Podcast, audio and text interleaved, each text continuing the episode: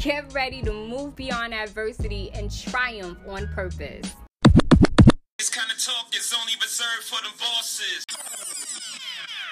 Welcome to Talk Like You're Winning podcast, a show dedicated towards the empowerment of you, the listeners. Thank you all for tuning in. This is Talk Like You're Winning podcast, and I'm your host, Shayla, the Millennial MBA.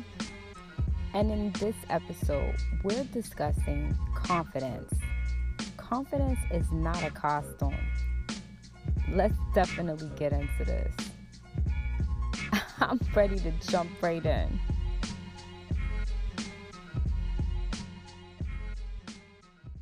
Let's go. Come on. Yeah, yeah, yeah, yeah, yeah. I'm too sexy for this song. Everyone talks about how sexy it is to have confidence.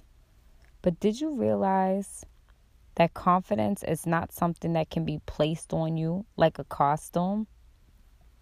It isn't created based on your achievements, your financial security, or stability. It isn't based on your physical appearance. Now, this doesn't suggest that you should forego taking care of yourself or that your physical appearance doesn't add or boost your confidence. This shouldn't be the core, though. Don't let that be the core. Truth. Confidence is also not based on your position or social status, nor is it derived from the positive feedback you may receive from others. So, what is confidence?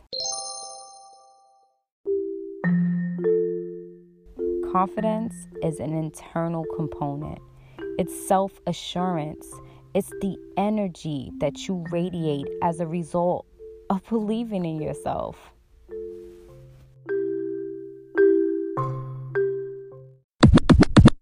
I've been to who I was.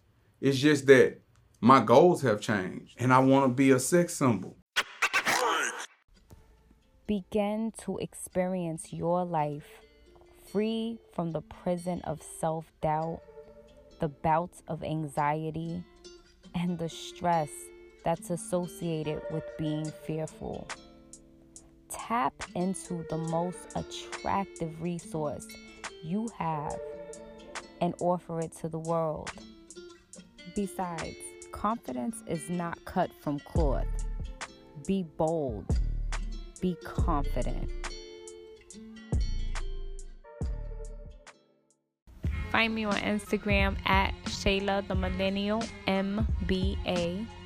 Or you can simply follow me on Instagram at Talk Like the letter U, the letter R, winning.